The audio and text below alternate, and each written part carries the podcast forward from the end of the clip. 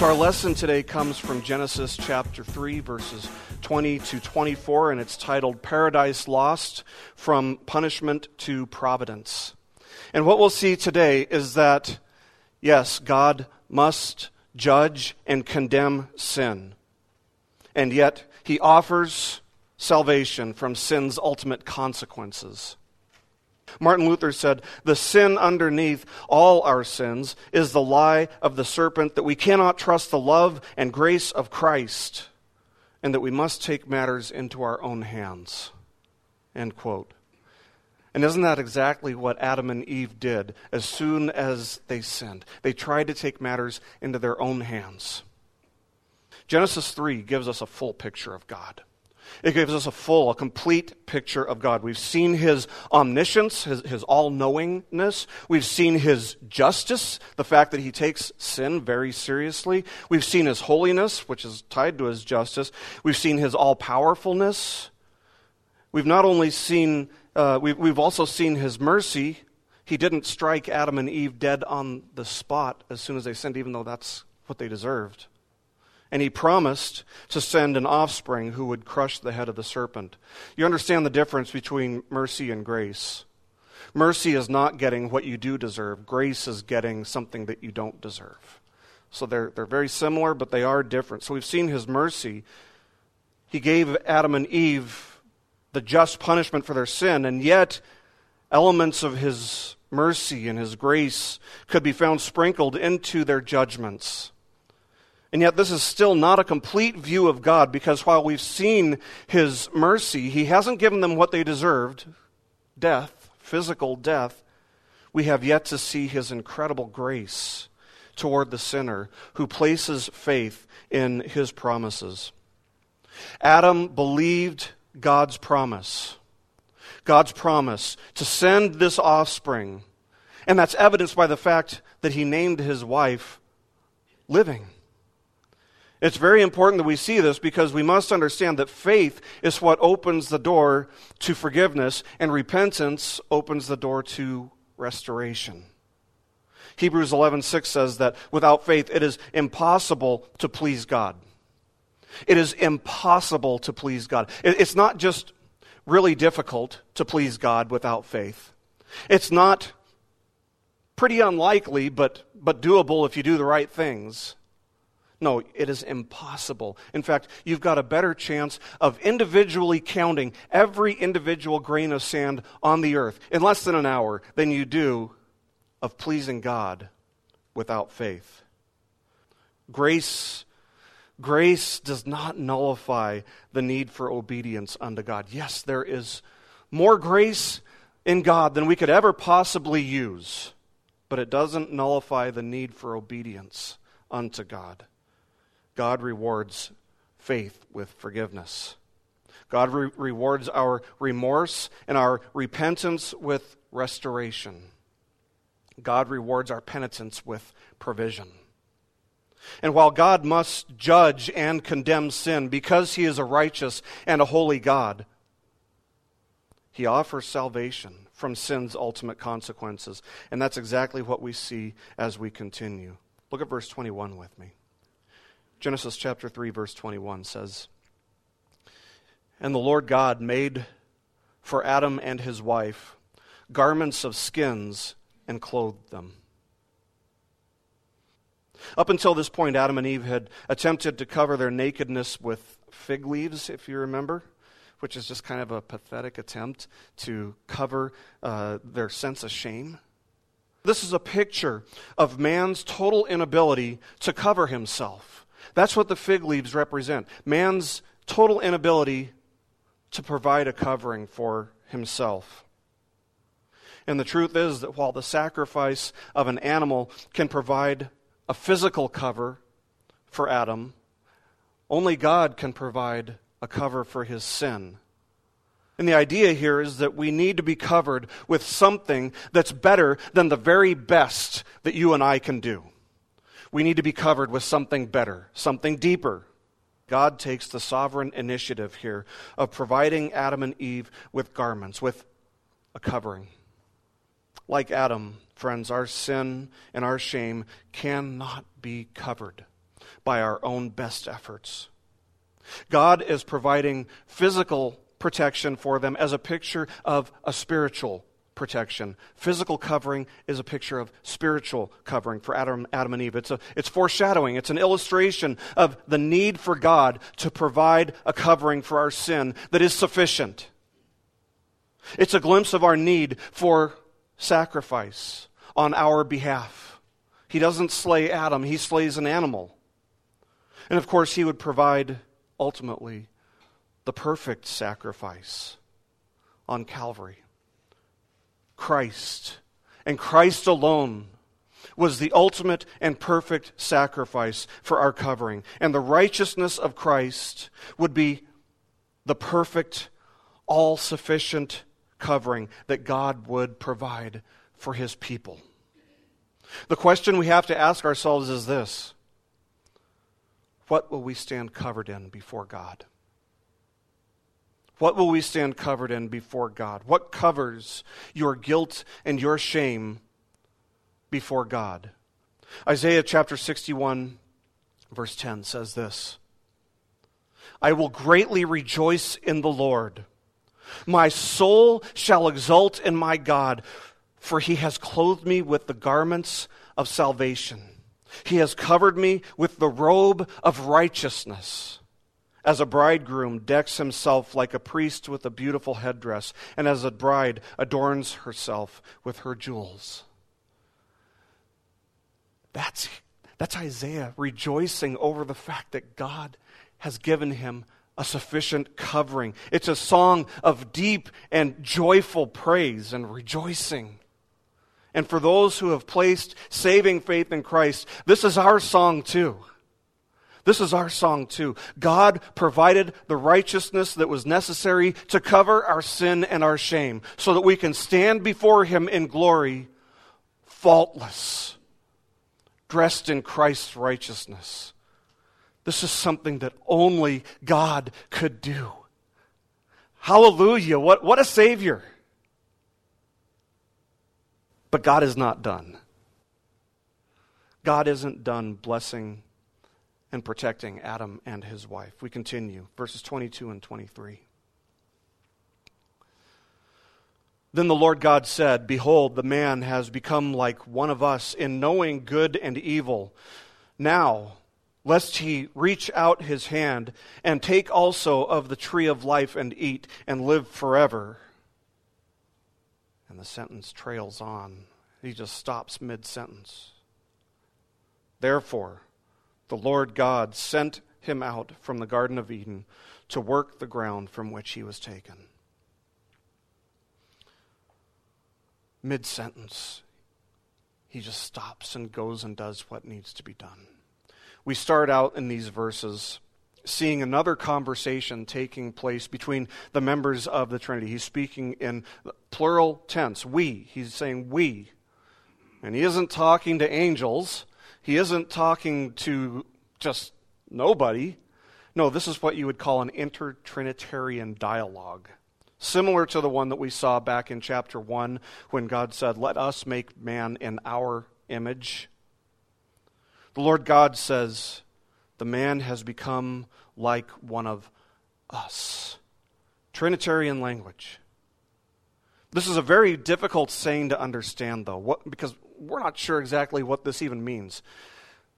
Man has become like one of us. Is, is God joking?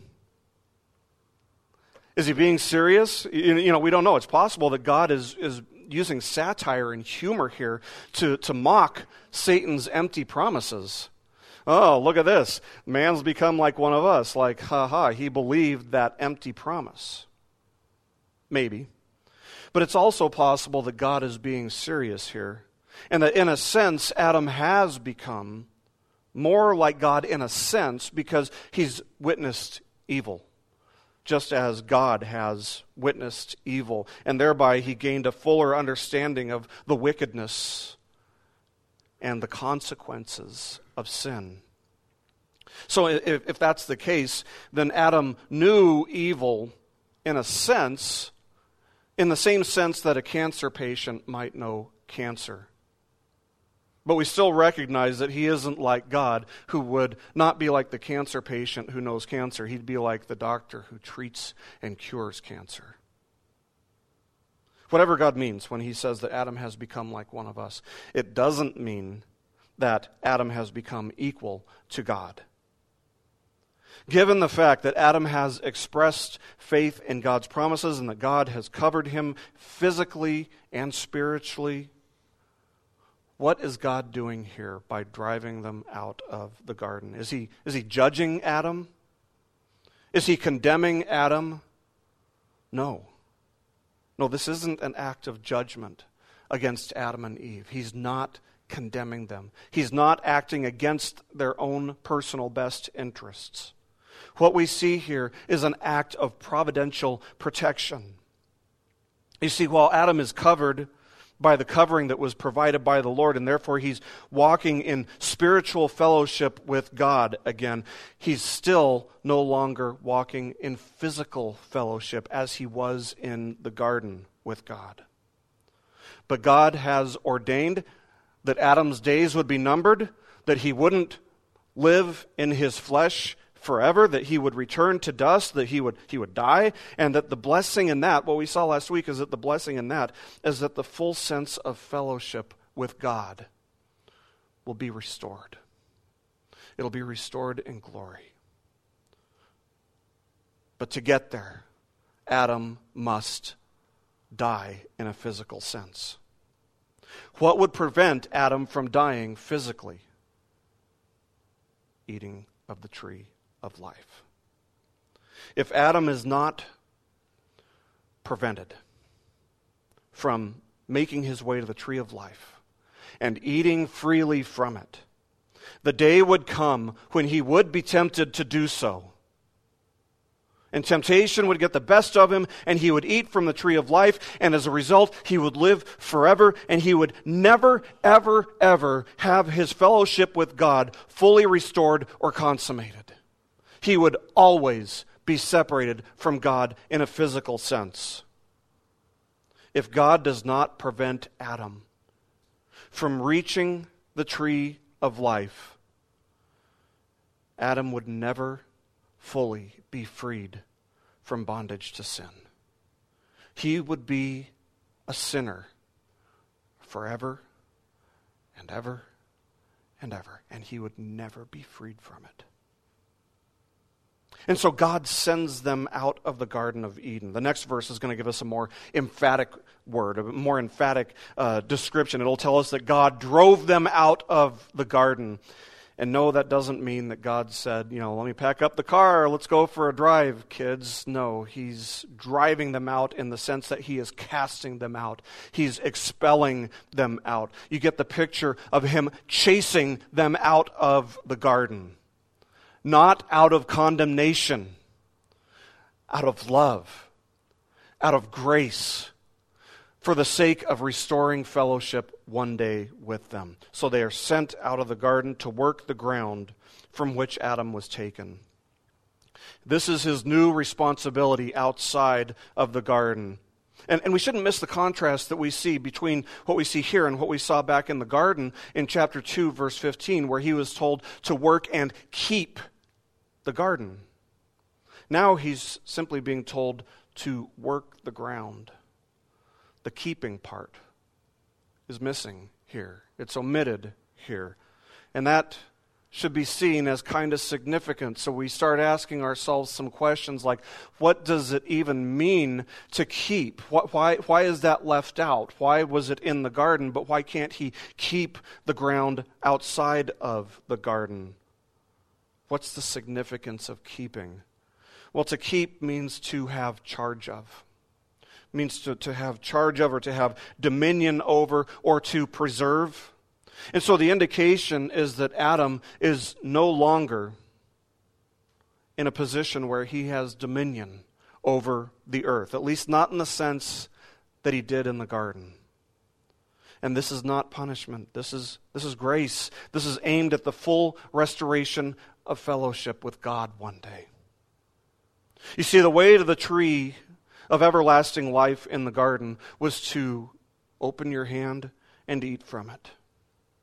after the fall, the way to the tree of everlasting life is through faith in Jesus Christ.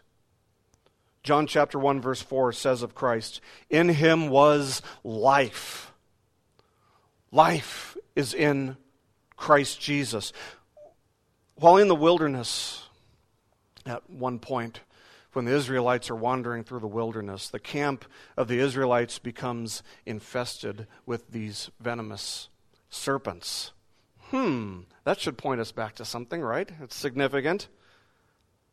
God's remedy, his solution for this problem, for the infestation of all these serpents who are, are going to kill all the Israelites if they don't do something about it, if God doesn't do something about it, his solution was to have Moses hold up a serpent that was made of bronze with the promise that anyone who would look at it, anyone who would look up at Moses holding this bronze serpent would live, even though they were bitten by venomous serpents.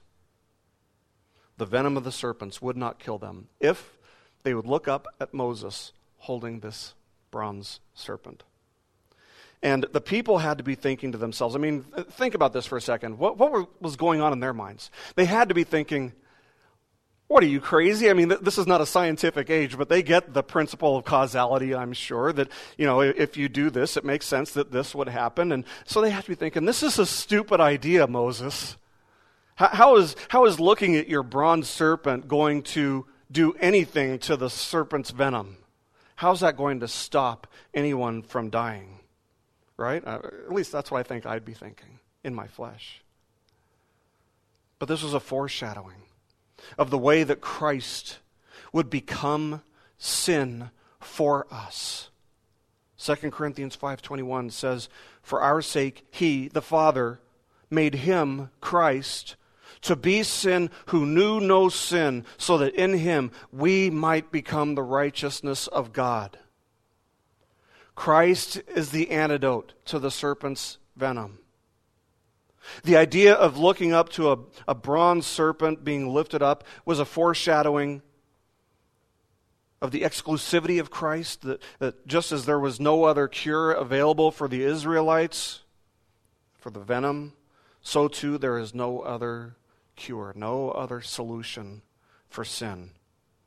Maybe most importantly, it's a picture of the necessity of both faith and obedience, with the understanding that all legitimate faith is obedient faith. If you believe that looking up at this bronze serpent is going to prevent the venom from killing you, you have to actually do it. You don't just believe it, you have to do it. You have to look.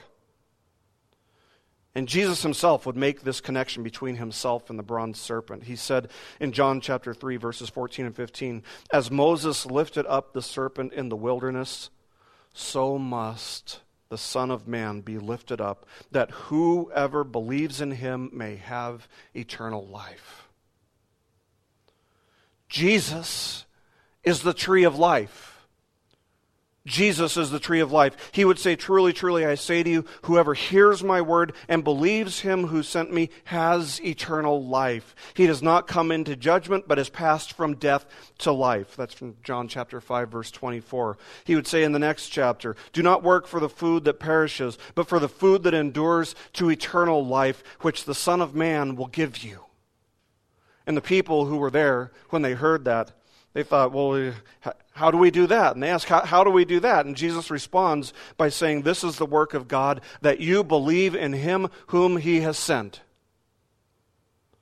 Believe, believe, believe. That's the way to life. That's how you come to the tree of life. You don't open your hand and eat physically. God must open the eyes of your heart, draw, drawing you to his only th- Son, Jesus Christ, and you must believe. While God must judge and condemn sin, friends, he offers salvation from sin's ultimate consequences. So God drives them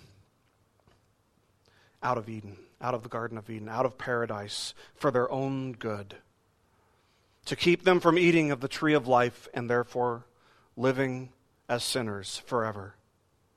He does it in order that ultimate fellowship between God and man might be restored. And so finally, the chapter ends with God ensuring that nobody would ever come to the tree of life on their own volition, on their own means. Genesis chapter three, verse twenty-four says this. He drove out the man. And at the east of the Garden of Eden, he placed the cherubim and a flaming sword that turned every way to guard the way to the tree of life. Cherubim are angels that are always associated with two things. They are associated with the presence of God and the glory of God. The presence of God and the glory of God. If they are present, it's an indication that God is present, and they are probably singing, "Holy, holy, holy is the Lord God Almighty." This is the final reference in the entire Bible to the Garden of Eden.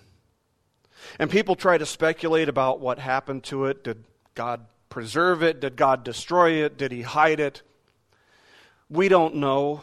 I, I do have a theory. I have a theory that it's buried under Calvary, in the same location where the cross would one day be lifted up with Christ on it, nailed to it, lifted up for all to see. Maybe that's where it is. Maybe it's under that location, but who knows? Maybe it's buried under the Sahara Desert.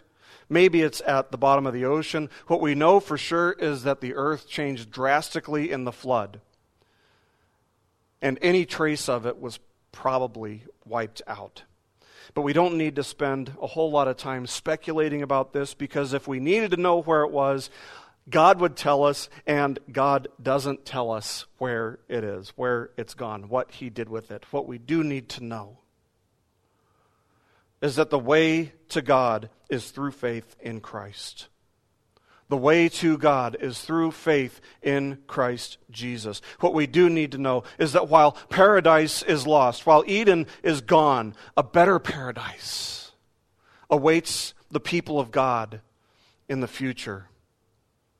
Listen to what John tells us about the end of the age in Revelation chapter twenty-two, verses one to three. He says this, "Then the angel showed me the river of the water of life, bright as crystal, flowing from the throne of God and of the Lamb through the middle of the street of the city.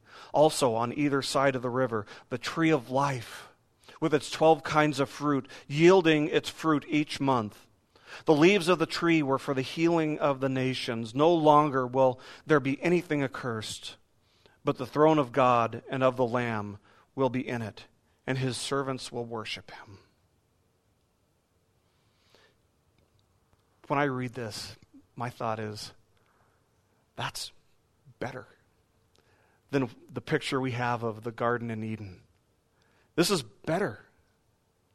This is the new heavens and, and the new earth for Adam and Eve, and for us as well. There, there is no going back to the Garden of Eden.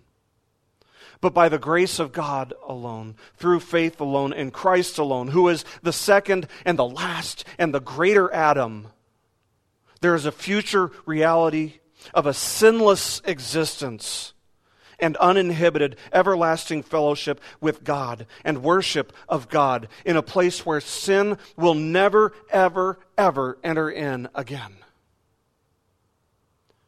Without faith in Christ, this world is the closest that you can come to heaven. Without faith in Christ, you are lost, and you stand before God in proverbial fig leaves. But for those who trust in the promise of God, that all who look to the cross and call upon the name of the Lord by the power of the Holy Spirit will be saved. If you believe in that promise, if you trust in that promise, then God has given you an adequate covering for your soul. Not just for your body, for your soul. And that is the righteousness of his own Son. While God must judge and condemn sin, he offers salvation from sin's ultimate consequences. Repent and believe. And he's given us a promise to live by. The day is coming when we will see something more amazing, more beautiful, more perfect, if we can even imagine that, than the Garden of Eden. We will see the very face of God, and we will live and we will worship forever in His presence. The truth is, friends, God never intended for Eden to be our eternal home. God knew what was coming. He knew what was going to happen. He's an all-powerful, all-knowing God. He doesn't learn. He knew what was coming. It was never intended that Eden would be our eternal home. So the truth is, we don't need Eden. We need Christ Jesus. We need Christ to be our covering, to be our Lord, to be our Savior, to be our righteousness before God. Let's pray.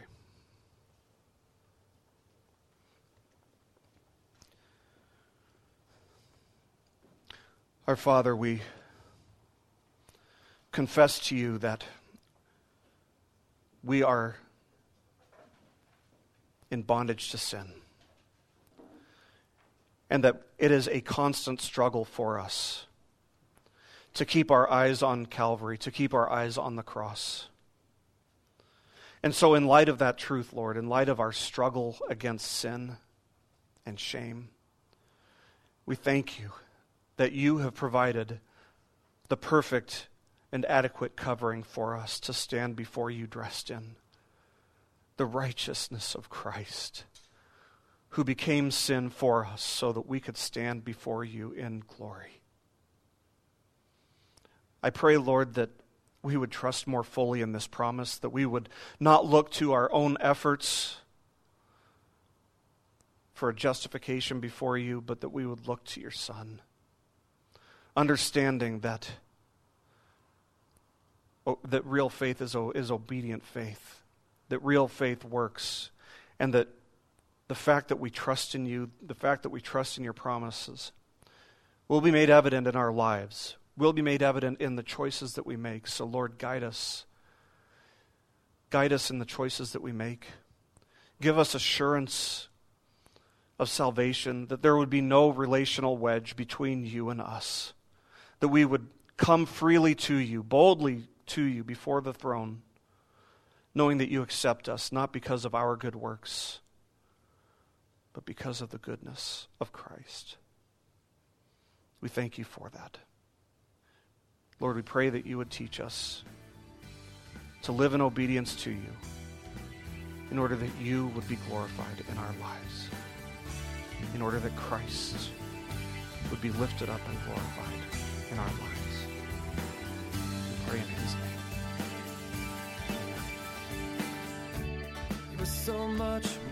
This message has been brought to you by Bible Study Podcast dot org.